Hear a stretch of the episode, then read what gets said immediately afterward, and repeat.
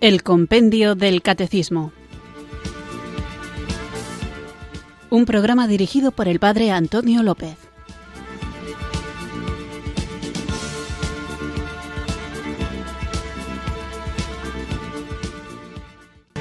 Muy buenas tardes, queridos oyentes de Radio María. Recibido un cariñoso saludo desde Irurzun en Navarra, quienes sintonizáis una tarde más esta Radio de la Virgen, esta emisora que cambia vidas, Radio María, para escuchar el programa El Compendio del Catecismo, nuestro programa diario de formación de lunes a viernes de 4 a 5 de la tarde, una hora antes si nos escuchas desde las Islas Canarias, donde, como cada día, vamos saboreando, sacando el jugo a este maravilloso libro, esta joya pequeñita pero muy densa que es el Compendio del Catecismo.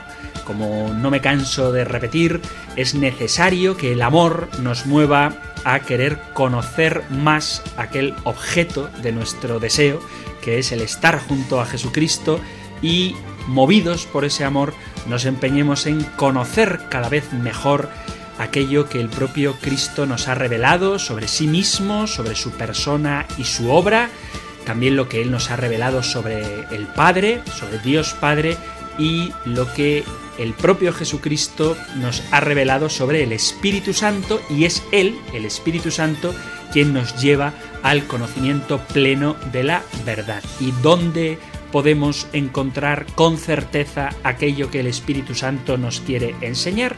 pues lo encontramos en la iglesia, en la iglesia fundada por Jesucristo, en la iglesia que está edificada sobre el cimiento de los apóstoles, en la tradición apostólica, en la Sagrada Escritura, y todo esto es lo que nosotros queremos poner en el centro de nuestra atención para que, lleno nuestro corazón del amor a Dios, alimentado nuestro intelecto con el conocimiento de estas verdades que nos salvan, nosotros podamos hacerlas vida, vida en nuestra manera particular de conducirnos por este mundo, vida también a la hora de compartirla con aquellos a quienes amamos y qué mejor que poder compartir la fe con nuestros seres queridos y vida también cuando toca defenderla, porque a veces la fe pues es atacada muchas veces por desconocimiento, muchas veces por prejuicios, por falta de formación, por una especie de vorágine de ideas más o menos originales, aunque nada hay nuevo bajo el sol, que pueden hacer que la gente no pueda descubrir o no descubra con facilidad la hermosura, la belleza, la amplitud la grandeza de todo lo que la Iglesia enseña. Una Iglesia que nos enseña para que nos conduzcamos por la vida con la libertad propia de los hijos de Dios. Y esta libertad está marcada por el gozo, por la alegría, por la certeza de que el amor de Dios es inamovible y que ese amor no es una cuestión abstracta o una cuestión meramente subjetiva, sino que todo esto se concreta en una persona viva que nos acompaña, que es Jesucristo. Y para poder estar en comunión con Cristo es necesario permanecer en comunión con su cuerpo, el cuerpo de Cristo, que es la Iglesia.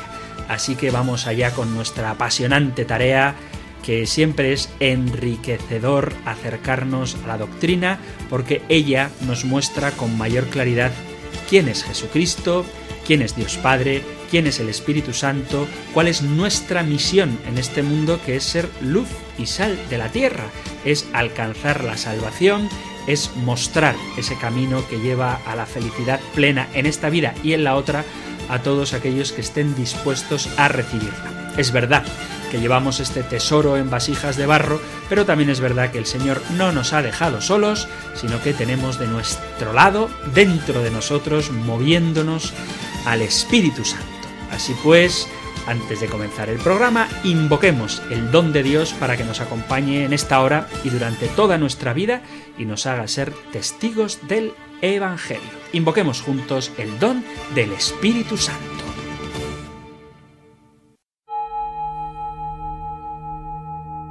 Ven Espíritu, ven Espíritu, ven Espíritu,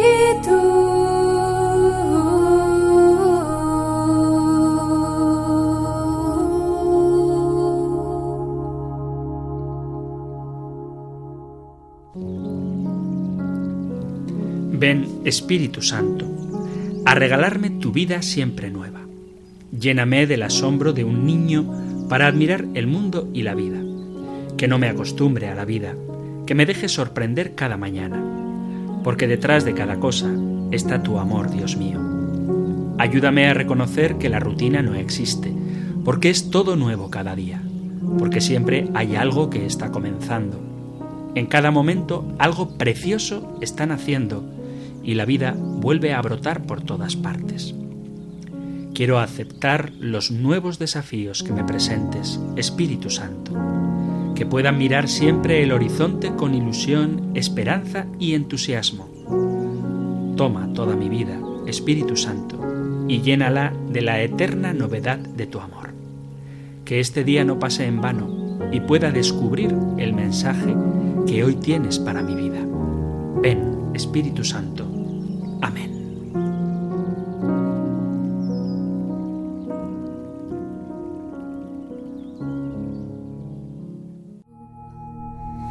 Ven Espíritu,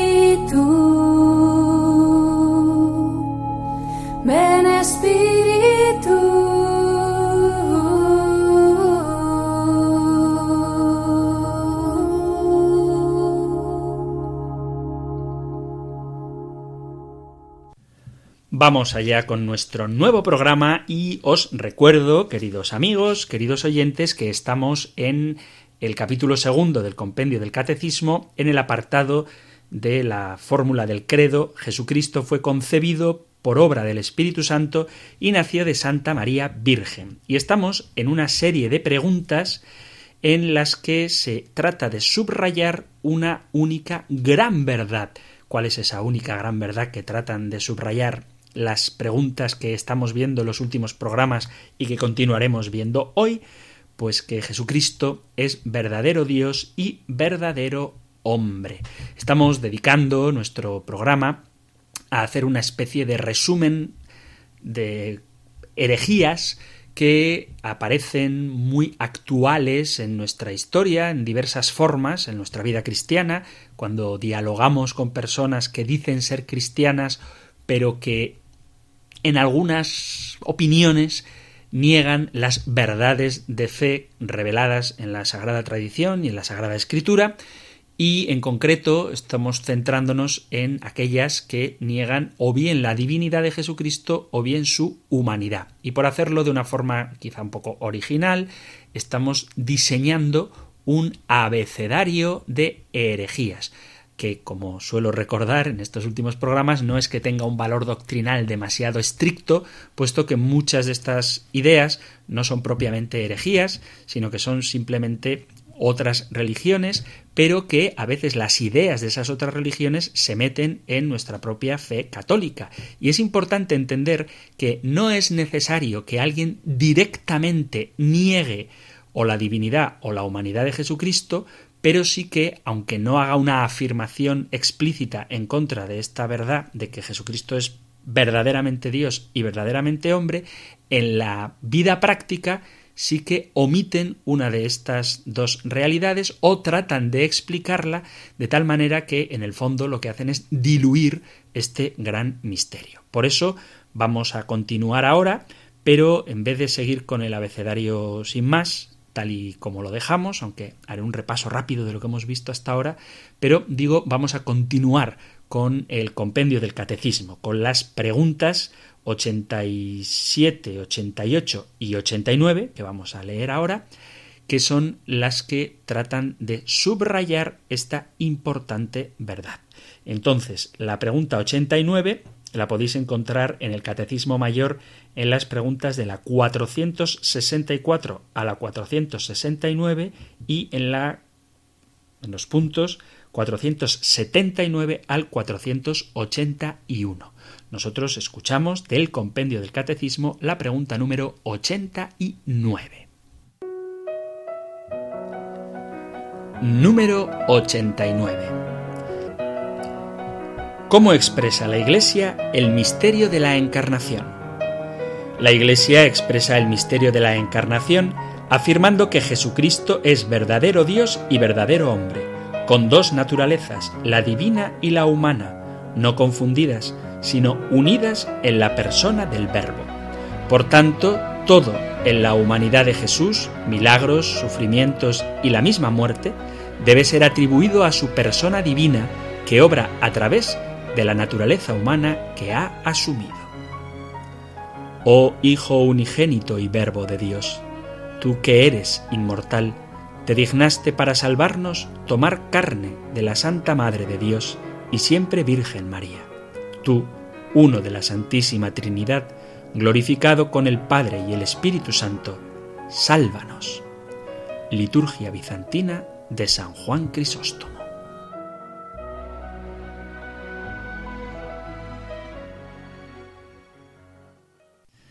Ya veis que vuelve a repetir la idea, el compendio del catecismo, insistiendo incansablemente en que Jesucristo es verdadero Dios y verdadero hombre, porque esto, que Jesús es verdadero Dios y verdadero hombre, es el misterio central de nuestra fe y es la verdad con la que nosotros podemos entender y que nos ayuda a interpretar adecuadamente todo sobre Jesús, tanto su persona, quien es verdadero Dios y verdadero hombre, como su obra, que es obra de Dios y es obra de hombre, obra de Jesucristo, verdadero Dios y verdadero hombre. Y por eso me parece interesante que, aunque vuelvo a repetir que no tiene un valor doctrinal infalible, esta especie de diccionario para que veamos cómo, según el modo en que nosotros entendemos a Jesús, podemos estar quitándole o bien su divinidad o bien su humanidad. Y cercenar cualquiera de estas dos realidades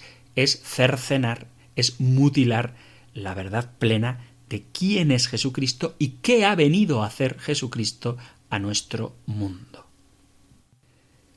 Así que en nuestro repaso del abecedario nos habíamos quedado en el último programa en el judaísmo, que propiamente no es una herejía, porque ya dije también en su día que las herejías son desviaciones doctrinales dentro de la propia Iglesia y el judaísmo obviamente no es cristianismo, es judaísmo, pero sí que es verdad que a veces se puede meter dentro de la idea de los cristianos el concebir a Jesús de una manera errada.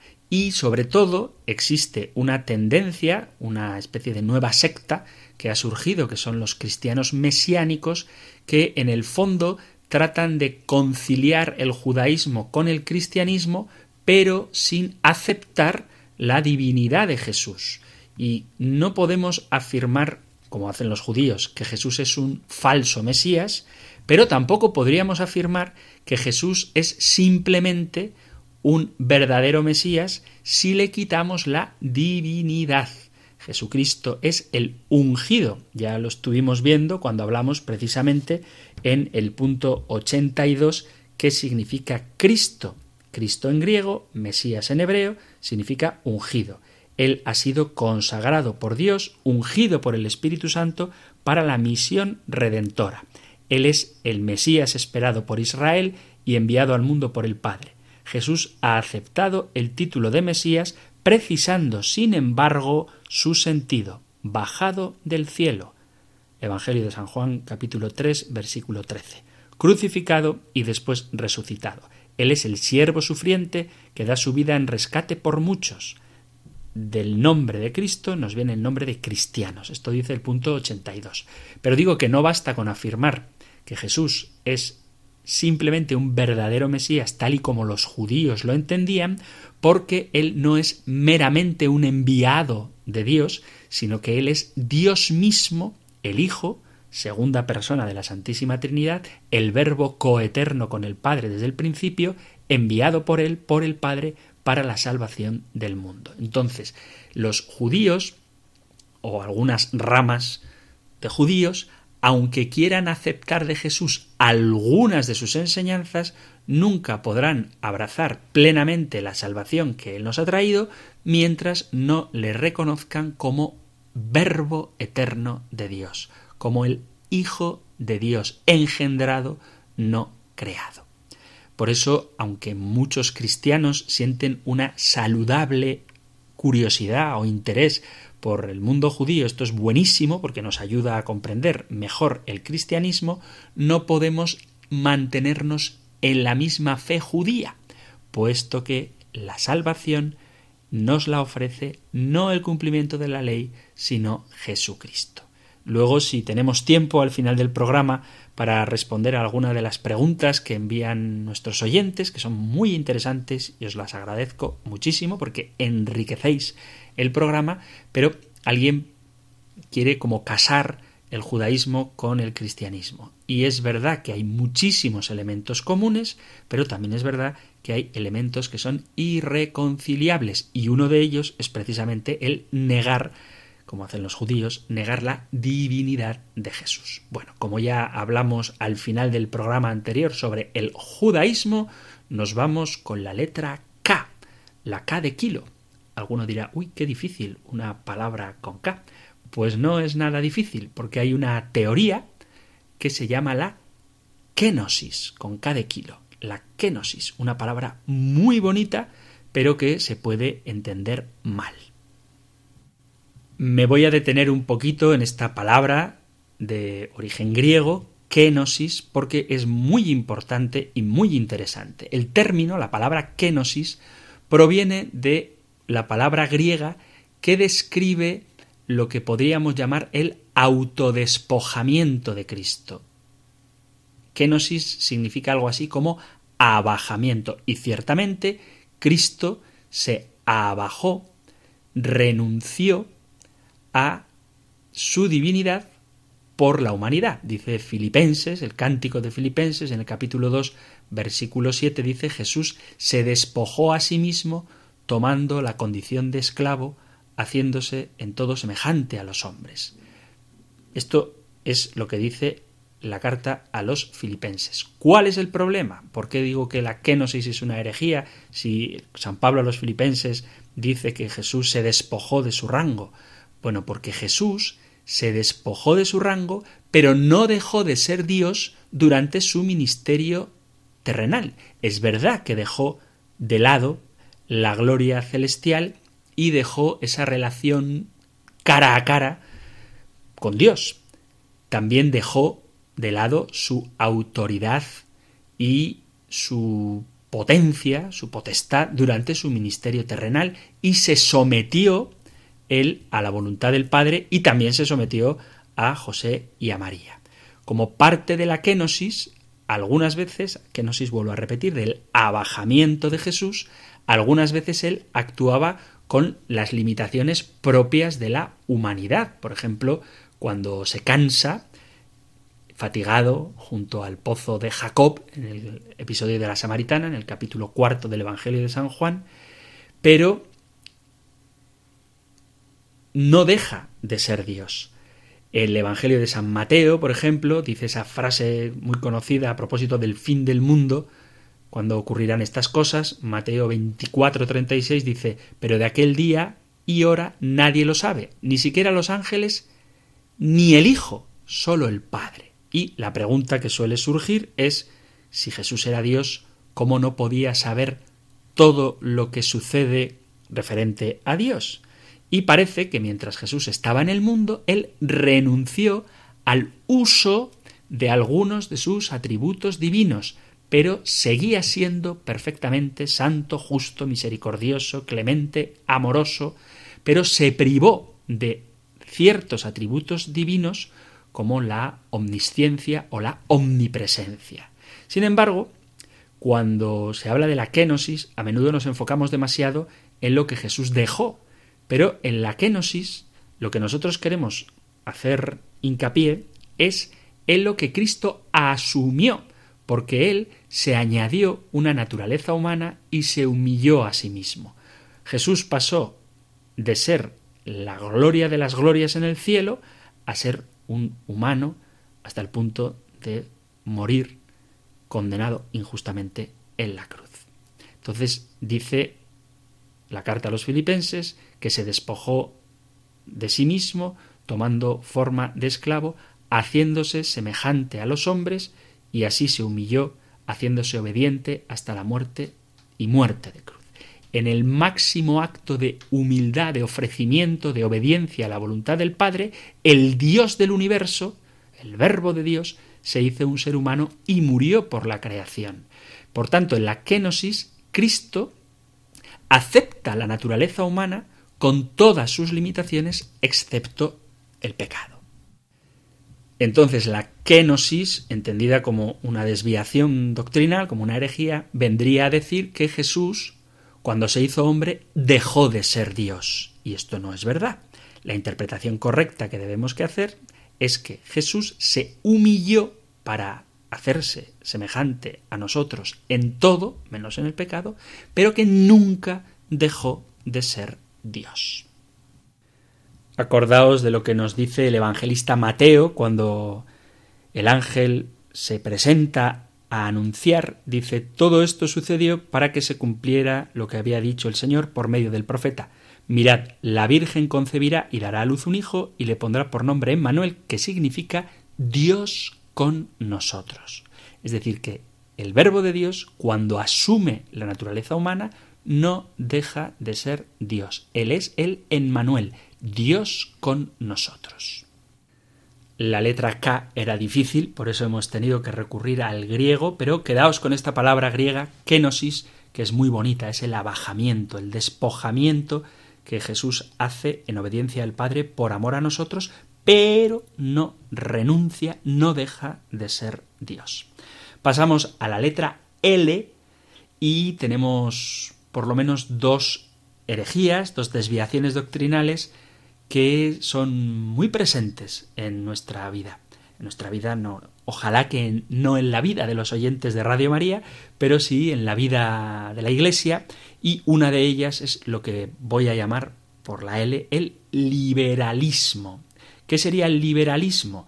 Pues que Jesús, dicho muy rápidamente, permite el pecado, que Jesús lo que quiere es que el hombre sea libre pero con un libertinaje como si no hubiera ley, como si no hubiera voluntad de Dios que secundar, que obedecer, que cumplir, y por tanto Jesús lo permite todo, incluso el pecado. Pero la doctrina correcta es que Jesús no justifica el pecado, sino que nos salva del pecado. Dice la carta, la primera carta del apóstol San Juan, dice, leo capítulo 1 desde el versículo 7. Bueno, leo desde el versículo 5, así cogemos mejor el contexto. Carta de San Juan, capítulo 1, versículos, voy a leer del, del 5 al 10. Dice, Este es el mensaje que hemos oído de Él y que os anunciamos. Dios es luz y en Él no hay tiniebla alguna. Si decimos que estamos en comunión con Él y vivimos en las tinieblas, mentimos y no obramos la verdad. Pero si caminamos en la luz, lo mismo que Él está en la luz, entonces estaremos en comunión unos con otros, y la sangre de su Hijo nos limpia de todo pecado. Si decimos que no hemos pecado, nos engañamos, y la verdad no está en nosotros. Pero si confesamos nuestros pecados, Él, que es fiel y justo, nos perdonará los pecados y nos limpiará de toda injusticia. Si decimos que no hemos pecado, lo hacemos mentiroso y su palabra no está en nosotros. Así que mucho cuidado con confundir la infinita misericordia de Dios, que nunca hay que dudar de que es infinita y es misericordia, con una especie de indiferencia de Jesucristo ante el pecado, porque Él precisamente ha venido no a permitir el pecado, sino a librarnos del pecado. Otra herejía, otra desviación doctrinal con la letra L, también muy común, aunque ahora menos que en otras épocas, es lo que voy a llamar, como he llamado a la otra liberalismo, a este la voy a llamar liberacionalismo. Perdonad que haga estos requiebros lingüísticos, liberacionalismo. ¿Y qué es el liberacionalismo? Pues esa doctrina, que a todos os va a sonar, que viene a afirmar que Jesús es un agente de liberación política. Es lo que se llama, así dicho muy por encima, y sé que habría mucho que matizar, la teología de la liberación, como si Jesús hubiera venido únicamente a ser un libertador social o político, cuando ya hemos visto en el Evangelio de San Juan, en el capítulo 18, que él es apolítico. Él afirma mi reino no es de este mundo y que él no ha venido a liberarnos sociopolíticamente, sino que ha venido sobre todo a liberarnos del pecado. También es verdad que si viviéramos en un mundo sin pecado, donde la voluntad de Dios fuera lo que rige las decisiones de los políticos, pues probablemente habría libertad espiritual y también libertad sociopolítica, libertad bien entendida como instrumento para alcanzar la verdad y no la libertad como un fin en sí mismo. Pero es un tema muy interesante, pero como quiero acabar el abecedario, lo dejamos aquí, este tema del liberacionalismo, y vamos a hablar un poco del legalismo. El legalismo es una desviación de la que ya Jesús previene sobre todo a los fariseos. Hay quien pretende que las tradiciones, las leyes humanas se pueden implementar en el Evangelio absolutizándola y sí que tienen valor, sí que tienen valor las tradiciones con T pequeña, las tradiciones humanas, sí que tienen valor las leyes humanas, pero no hay que absolutizarlas, porque las tradiciones humanas y religiosas, aunque vuelvo a reconocer que tienen mucho valor, no pueden absolutizarse. Y cosas, costumbres, leyes, incluso religiosas, que en el pasado tuvieron sentido, hoy por hoy no lo tienen, salvo que estén en el Evangelio. Y si están en el Evangelio, no son tradiciones humanas, sino que es la tradición o la revelación la que nos lo presenta. Pero hay que tener como mucha formación precisamente para no confundir las tradiciones humanas que pueden cambiar, aunque tengan valor, o quizá tuvieron valor y ya no, o a lo mejor tienen un valor y permanece para siempre o para mucho tiempo, pero eso no significa que sean absolutas. Las tradiciones humanas y religiosas hay que cumplirlas mientras tengan sentido. Por eso es necesario, es muy bueno conocer cuál es el sentido de las normas civiles y de las normas también de la Iglesia, porque hay cosas en la Iglesia que pueden cambiar sin que por ello sufra el mínimo menoscabo la verdad revelada.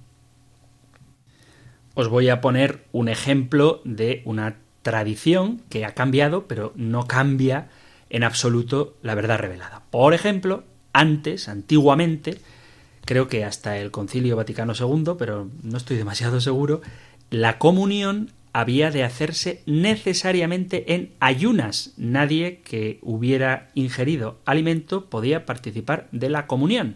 Sin embargo, a día de hoy, el ayuno eucarístico que sigue existiendo ya no es total, ya no es absoluto, sino que el ayuno eucarístico es de una hora. Os voy a leer también para que nos tomemos en serio esto que la Iglesia pide, el canon del derecho canónico número 919 dice, quien vaya a recibir la Santísima Eucaristía ha de abstenerse de tomar cualquier alimento y bebida al menos desde una hora antes de la Sagrada Comunión, a excepción sólo del agua y de las medicinas.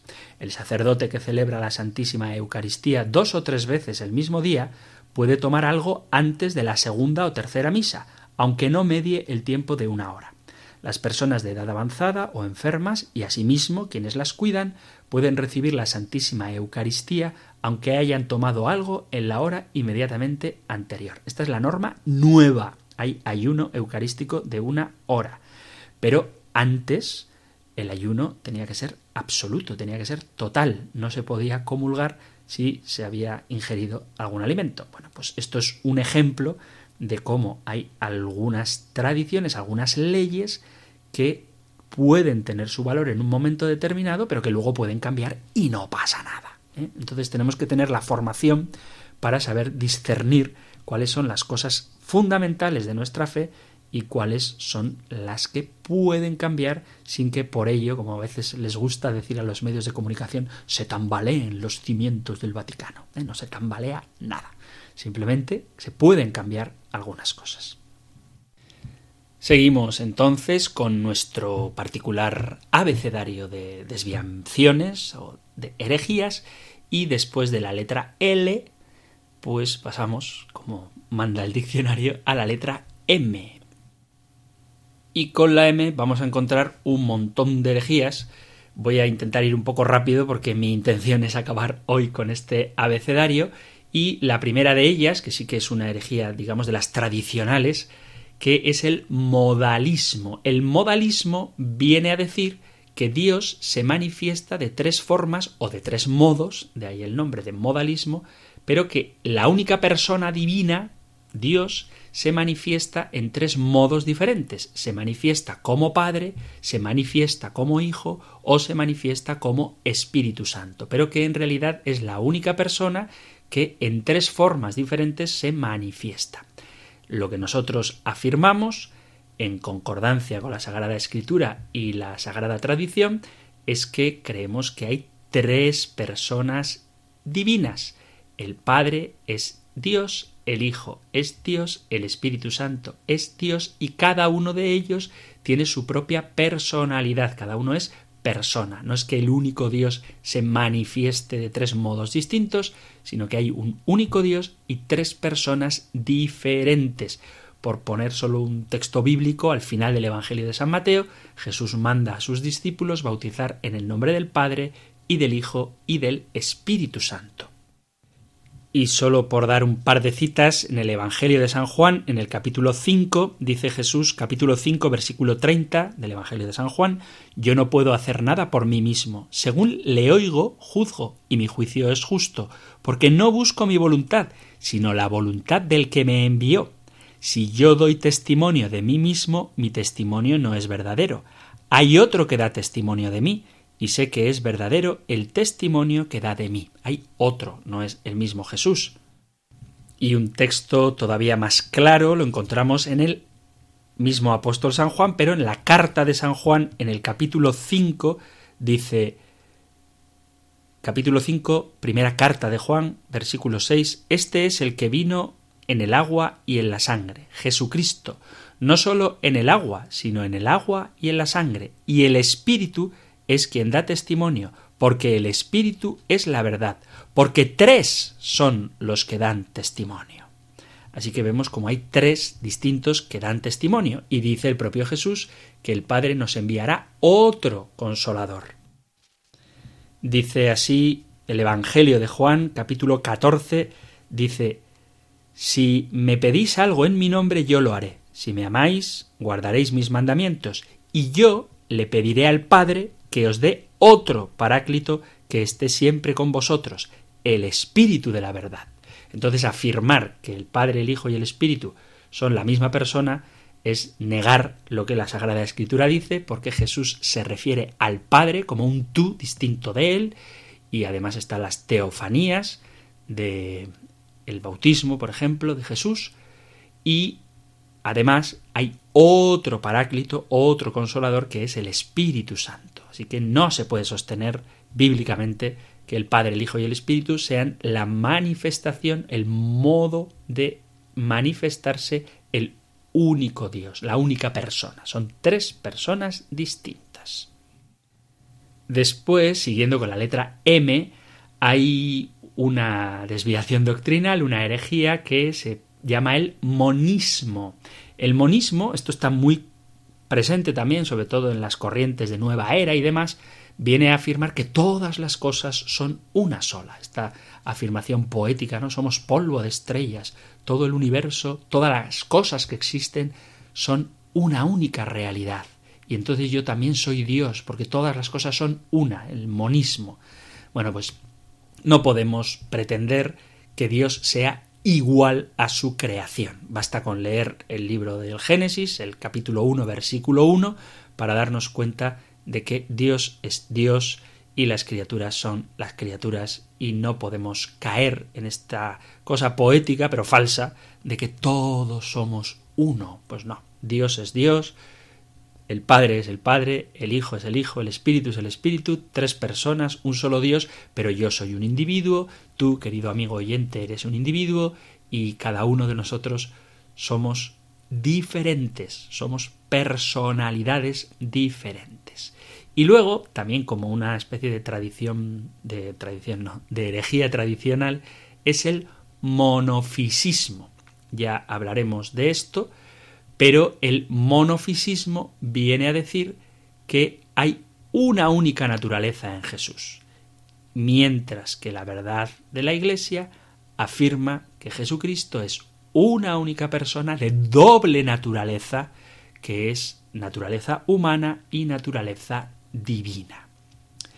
Luego hay otra con la M, que quiero hablar de ella porque no es un grupo cristiano, que sería el mormonismo, los mormones. Los mormones, digo, no son cristianos porque no aceptan la divinidad de Jesús. Para ellos, Jesús es un hombre que fue perfeccionado hasta llegar a convertirse en Dios. Y esto no cabe, porque Dios asumió la naturaleza humana y no al revés, ¿eh? no es un humano que asume la naturaleza divina, sino que el Dios eterno se hace hombre en el seno de María y asume, sin perder su naturaleza divina, la naturaleza humana.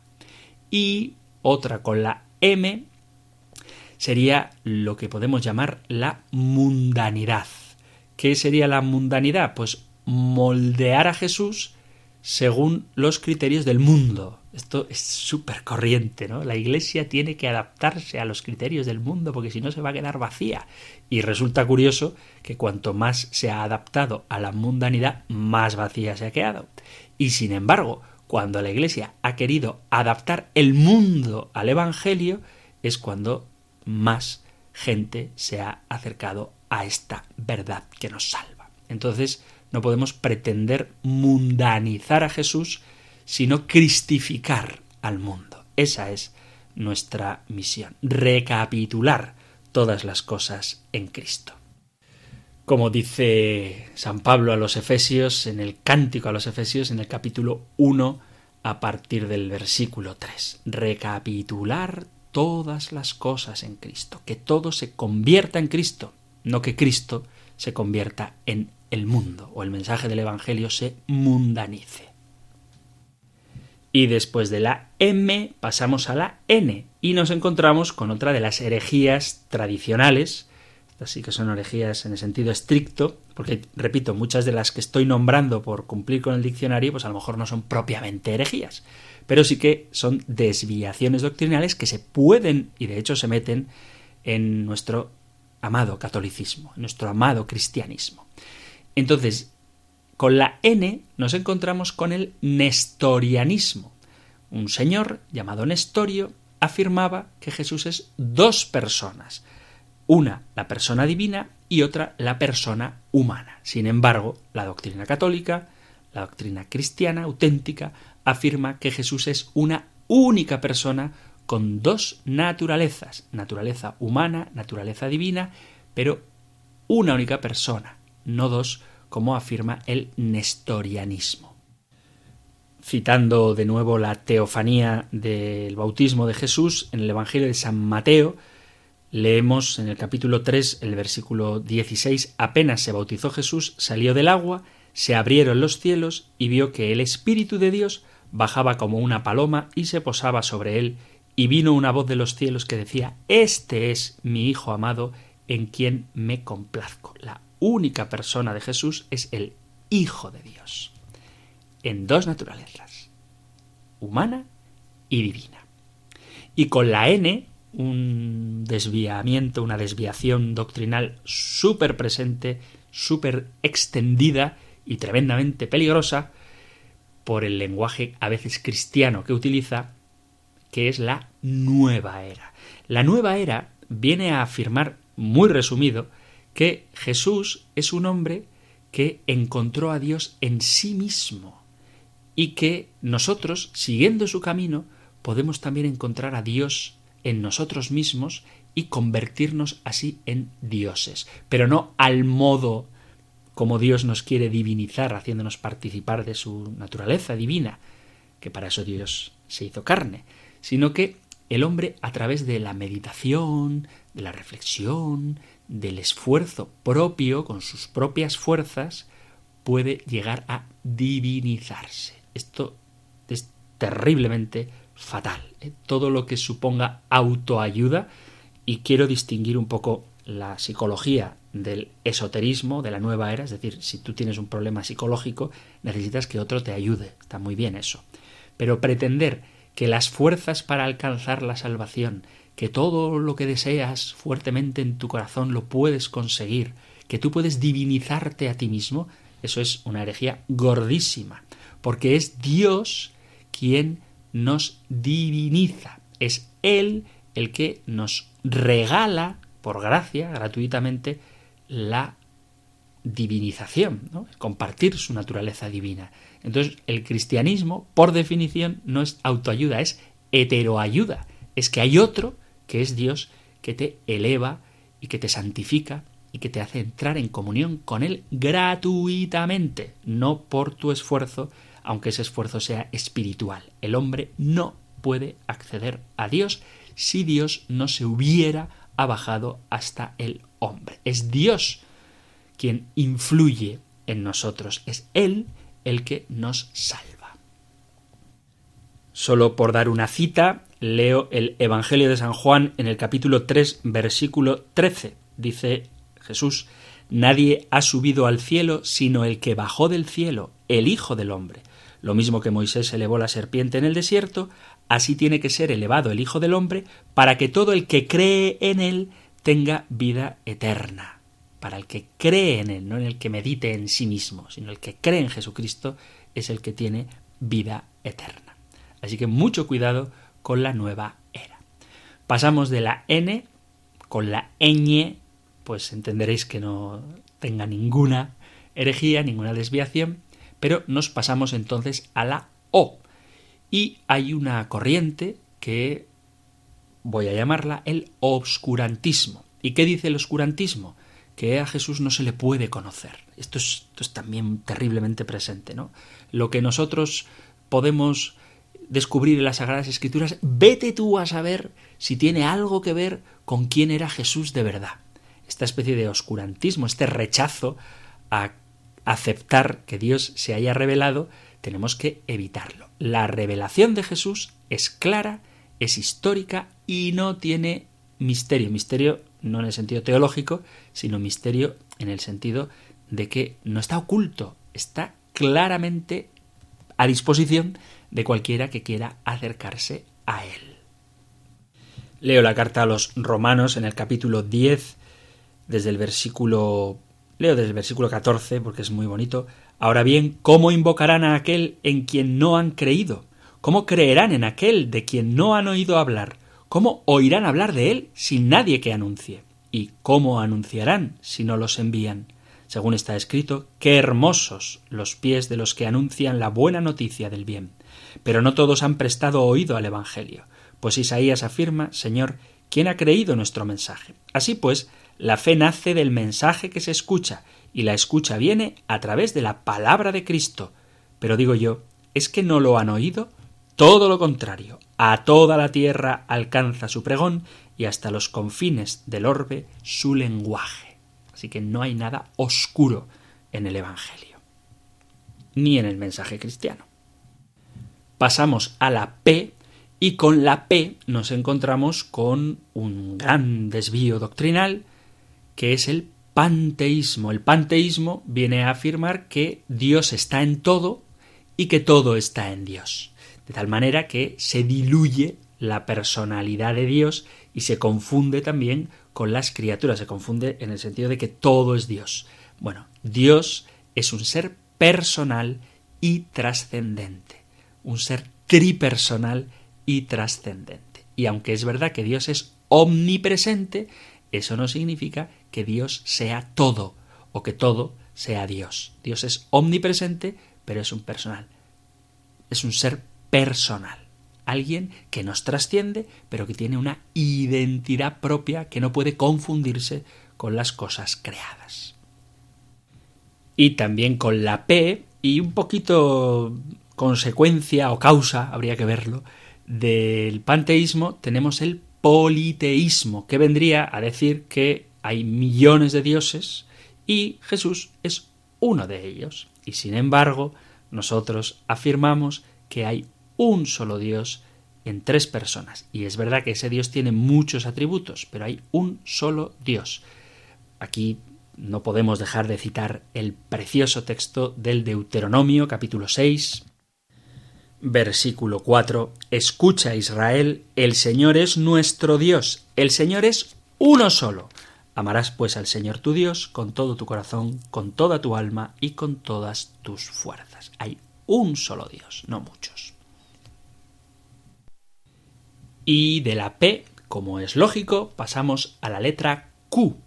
Y con la Q encontramos el quietismo. El quietismo tuvo su auge en el siglo de oro español, en tiempos de Santa Teresa de Ávila, y el quietismo viene a afirmar algo así como que hay que meditar en Jesucristo y hay que renunciar a la propia voluntad humana de tal forma que uno no tiene que hacer nada, tiene que estarse quieto. Esto es el quietismo, insisto, estoy dando unas definiciones totalmente superficiales, pero creo que comprensibles. Entonces el quietismo es te pones en presencia del Señor y dices, ala, que lo haga el Señor todo. Yo no tengo que hacer nada, no tengo que moverme, ni siquiera tengo que responder a la gracia. El hombre tiene que aniquilar sus potencias y esta es la vía interna. El, el hecho de realizar algo, algo activo, ofendería a Dios y por consiguiente uno debe abandonarse enteramente a Él y luego permanecer como un cadáver. El alma se aniquila a sí misma y regresa a su origen, a la esencia de Dios, y entonces es transformado. De tal manera que uno no tiene que hacer nada, ni tiene que rezar, ni tiene que prepararse para recibir los sacramentos, ni tiene que formarse, ni tiene que realizar obras de caridad. Y en algunas corrientes protestantes hay bastante de quietismo. Hay que entender bien que sí que uno tiene que anular su voluntad para cumplir la voluntad de Dios, más que anular su voluntad, ya hablaremos de esto a propósito de Jesucristo, pero uno lo que tiene que hacer es ofrecer activamente su voluntad a la voluntad de Dios y dejar que sea Dios el que obre en nosotros. Pero Dios no ha venido a anular nuestra personalidad. En la gracia no anula la naturaleza sino que la presupone, la sana, la eleva y la perfecciona. Esto seguro que lo habéis oído más de una vez y es importante. ¿eh? La gracia no anula, no destruye la naturaleza, sino que la presupone, la sana, la eleva y la perfecciona. De la Q pasamos a la R y aquí tenemos el racionalismo, que vendría a decir que Dios es conocido por deducciones lógicas. Esto, en el fondo, es negar la trascendencia de Dios. Ya hemos hablado de cómo se pueden conocer algunas cosas de Dios, pero si Dios no nos lo hubiera revelado, nunca hubiéramos podido conocerle tal y como Él es interiormente. El conocimiento de Dios lo tenemos por revelación y no por deducciones lógicas. Por ejemplo, le dice Jesús a San Pedro en el capítulo 16 de San Mateo, Mateo 16, 17, después de la confesión de Pedro, Bienaventurado tú, Simón, hijo de Jonás, porque eso no te lo ha revelado ni la carne ni la sangre, sino mi Padre que está en los cielos. Y también en el Evangelio de San Mateo, en el capítulo 11, en el versículo 25, dice, en aquel momento tomó la palabra Jesús y dijo, Te doy gracias, Padre, Señor del cielo y de la tierra, porque has escondido estas cosas a los sabios y entendidos y se las has revelado a los pequeños. O sea que, ojo con el racionalismo.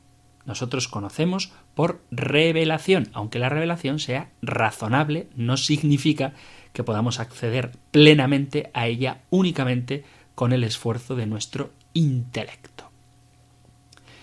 Luego, por dar otro con la R, sería el revolucionarismo, como que Jesús fuera un revolucionario político. Ya hemos hablado que Jesús no era miembro de ningún partido político, que su reino no es de este mundo, aunque fue crucificado por intereses políticos, entre otras muchas cosas.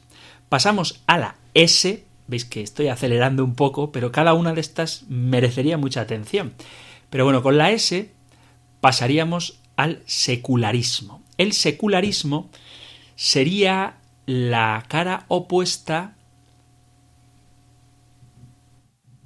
del liberacionalismo, de la teología de la liberación, porque el secularismo vendría a decir que Jesús no tiene nada que ver con la vida pública. Y esto también está muy presente, ¿no? La iglesia para la sacristía, el evangelio para tu cuarto, pero nada que ver en la vida social. Y esto no es verdad, porque Jesús es el Señor de todo el universo. Os leo lo que dice el Evangelio de Lucas cuando Jesús va a Nazaret y entra en la sinagoga y se pone a leer. Leo capítulo 4 de San Lucas, versículo 17. Le entregaron el rollo del profeta Isaías y desenrollándolo encontró el pasaje donde estaba escrito El Espíritu del Señor está sobre mí, porque Él me ha ungido. Me ha enviado a evangelizar a los pobres, a proclamar a los cautivos la libertad y a los ciegos la vista, a poner en libertad a los oprimidos, a proclamar el año de gracia del Señor. Y enrollando el rollo y devolviéndolo al que lo ayudaba, se sentó. Toda la sinagoga tenía los ojos clavados en él, y él comenzó a decirles Hoy se ha cumplido esta escritura que acabáis de oír. De hecho, hay que afirmar con orgullo que nadie ha hecho tanto por el bien de la sociedad, de los pobres, de los oprimidos, de los obreros, de los niños, de los jóvenes sin formación, de los enfermos, de las personas con trastornos mentales, la universidad, todas estas cosas que forman parte cotidiana de nuestra vida social, son originariamente promovidas o creadas por la Iglesia. Así que el secularismo fuera. Y también con la S tendríamos otra herejía tradicional que es el subordinacionismo. El subordinacionismo vendría a decir que Jesús es inferior al Padre. Y lo cierto es que Jesús es de la misma naturaleza del Padre. Leo el capítulo 17 del Evangelio de San Juan en el versículo 5, dice así, Juan 17:5, y ahora Padre, glorifícame junto a ti con la gloria que yo tenía junto a ti antes que el mundo existiese. Es decir, que Jesús pide al Padre que le dé la gloria que tenía junto a él antes que el mundo existiese. No se puede subordinar a Jesucristo como si no fuera Dios o fuera un Dios de inferior categoría. Es el único Dios de la misma naturaleza del Padre. Otra cuestión es lo que ya hemos hablado antes de la kenosis, cómo Jesús se despoja de su condición, de algunos de sus atributos divinos, pero sin dejar por ello de ser Dios. Quedan muy pocos minutos para acabar el programa y vamos a terminar con este abecedario muy rápidamente. Otra herejía, de esta me encantaría hablar, pero no hay tiempo ya, es el sincretismo, que es una doctrina en la que se mezcla el cristianismo con supersticiones religiosas y culturales. El sincretismo es una especie de cóctel ideológico. Sin embargo, el Evangelio puro es la doctrina que afirma que Jesús se ha revelado en la historia, en la sagrada tradición, en la sagrada escritura, y que no es cautivo de la cultura, sino que él trasciende todas estas eventualidades y que tiene una verdad clara y concreta, no un cóctel, un menú a elegir ingredientes como si fuera una pizza de lo que nos apetece comer, sino que hay una única verdad que nos salva. Seguimos con la T y vamos a hablar, nada, un segundo, de los testigos de Jehová, que vienen a decir que Jesús no es Dios eterno, que es creado. Bueno, ya hemos insistido en que nadie que niegue la divinidad de Jesús se puede llamar en sentido estricto cristiano, y por tanto ni mormones ni testigos de Jehová son cristianos. Jesús es eterno, y para que Dios el Padre sea un Padre eterno, necesita tener un Hijo eterno. Otra herejía, también tradicional con la T, sería el triteísmo, que vendría a decir que hay tres dioses y Jesús es uno de los dioses de la Trinidad. Sin embargo, nosotros afirmamos que Jesús es la segunda persona de la Trinidad, un único Dios en tres personas distintas. Pasamos a la U y con la U tenemos el unitarismo, que viene a decir que todos los dioses son el concepto del mismo Dios supremo, esto de que todos los dioses son el mismo, no es verdad, hay un solo Dios verdadero y ese es el que se nos ha revelado en la Sagrada Escritura, en la tradición de la Iglesia y Jesucristo es la segunda persona de ese único Dios verdadero. Y luego tendríamos con la U también el universalismo, que vendría a decir que todo el mundo es salvado. Todos estamos salvados ya. ¿eh? Habría mucho que hablar de esto, pero lo cierto es que el que salva, lo que salva es la fe en Jesucristo. Y por último, con la letra V, algo de lo que también hemos hablado, sería el victimismo, como que Jesús es la víctima de una tragedia humana, cuando nosotros afirmamos que Él ha entregado su vida voluntariamente, que Él es el Cordero de Dios que se ha ofrecido como sacrificio para pagar por los pecados del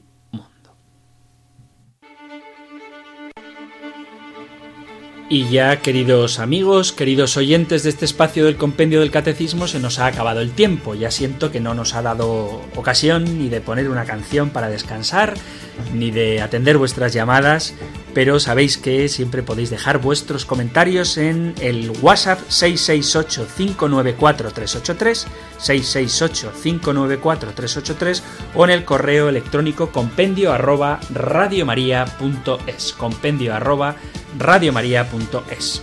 Siento haber corrido, pero es que quería acabar ya hoy con este abecedario de desviaciones o herejías, así que para que el Señor nos libre de ellas es bueno conocerlas. Terminamos nuestro programa como cada día con la bendición el Señor te bendiga y te proteja, el Señor ilumine su rostro sobre ti y te conceda su favor, el Señor te muestre su rostro y te conceda la paz. Muchísimas gracias por estar ahí, gracias por seguir escuchando el compendio del catecismo y si queréis volveremos a encontrarnos en un próximo programa.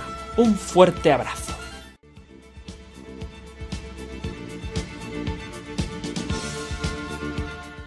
El compendio del catecismo un programa dirigido por el padre Antonio López.